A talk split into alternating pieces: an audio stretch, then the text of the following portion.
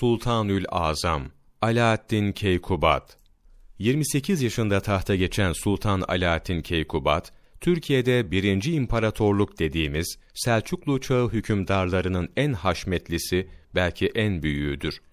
1219 aralığından 30 Mayıs 1237'de 45 yaşında ölümüne kadar 17 yıl 5 ay tahta kalmıştır. Türkiye birliğini kesin şekilde kuran Alaaddin Keykubat, Bağdat'taki halife tarafından Sultanul Azam yani en büyük imparator diye anılarak resmen İslam hükümdarlarının en büyüğü olduğu tasdik edilmişti. Moğolların Anadolu'nun kapısını çalmak üzere bulundukları yıllarda böyle kudretli bir hükümdarın genç yaşında Türkiye'nin başından uzaklaşması felaketli bir devrenin başlangıcı oldu. Sultan Alaaddin bilgin ve şairdi. İlim ve sanat adamlarına çok cömert davranmıştır. Şöhretini duyduğu bir ilim ve sanat adamlarını en uzak ülkelerden Konya'ya çağırır, bizzat görüşürdü. Konya'ya gelen Bahaettin Veled'le oğlu Celaleddin Rumi'ye büyük hürmet göstermişti.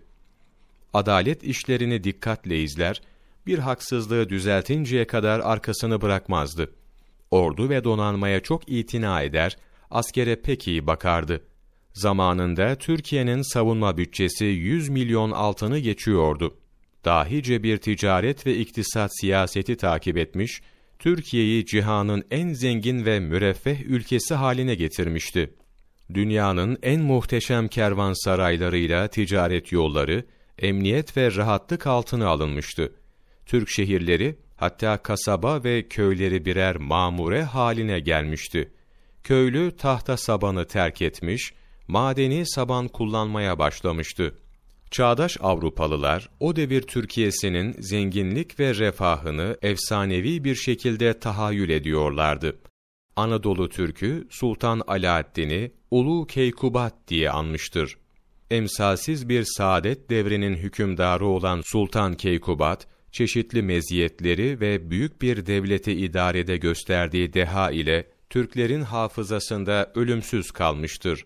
Yılmaz Öztuna, Türk Tarihinden Yapraklar, sayfa 71-74 3 Kasım Mevlana takvimi